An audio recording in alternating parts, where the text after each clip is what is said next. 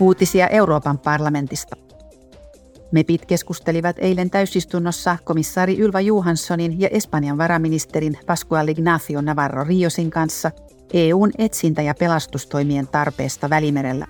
Komissaari Johansson puhui siirtolaisia kuljettaneesta Adriana-aluksesta, joka kaatui ja upposi viime kuussa. Paikalla oli vain yksi Kreikan rannikkovartioston alus.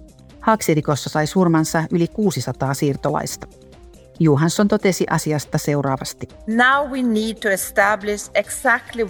Nyt on selvitettävä, mitä tarkalleen ottaen tapahtui. Tämän kohtalokkaan matkan jokainen vaihe. Miksi Adriana upposi? Kreikan yleinen syyttäjä on käynnistänyt tutkinnan. Syyttäjä tutkii salakuljetusta ja merioikeus puolestaan Kreikan rannikkovartioston toimia. Meidän pitää voida luottaa siihen, että tutkinnassa saadaan selville tosiasiat sekä käytetty salakuljetusreitti. Espanjan varaministeri Navarro Ríos puolestaan puhui EU:n jäsenmaiden tekemästä muuttoliikesopimuksesta. Neuvosto on edelleen sitoutunut torjumaan salakuljetus- ja ihmiskauppaverkostoja ja hajottamaan niiden liiketoimintamallit. Yhtä tärkeää on puuttua laittoman maahanmuuton perimmäisiin syihin. Tästä pääsenkin siihen työhön, jota teemme kolmansien maiden kanssa sekä lähtö- että kauttakulkumaiden kanssa. MEPit hyväksyivät Strasbourgissa uudet säännöt autojen ja kuorma-autojen vaihtoehtoisten polttoaineiden jakeluasemista. Autojen sähkölatausasemia on oltava vähintään 60 kilometrin välein Euroopan laajuisen liikenneverkon runkoverkon varrella vuoteen 2026 mennessä.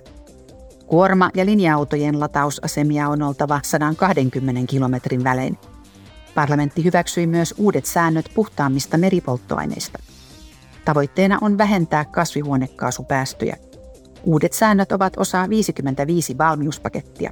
Se on EU:n suunnitelma, jolla kasvihuonekaasupäästöjä on tarkoitus vähentää ainakin 55% vuoden 1990 tasosta vuoteen 2030 mennessä. Parlamentti hyväksyi EU:n siruteollisuutta edistävän säädöksen. Tarkoituksena on vahvistaa EU:n strategista autonomiaa ja turvallisuutta puolijohdesektorilla. Toimitushäiriöiden varalle perustetaan hätätilamekanismi. Tutkimukseen ja kehitykseen varataan 3,3 miljardia euroa. Parlamentti tuki myös kansainvälistä yhteistyötä strategisten kumppaneiden kanssa sekä teollis- ja tekijänoikeuksien suojaamista. Tavoitteena on taata EU:n puolijohdesektorin kilpailuedut ja suoja. Uutiset toimitti Euroopan parlamentti.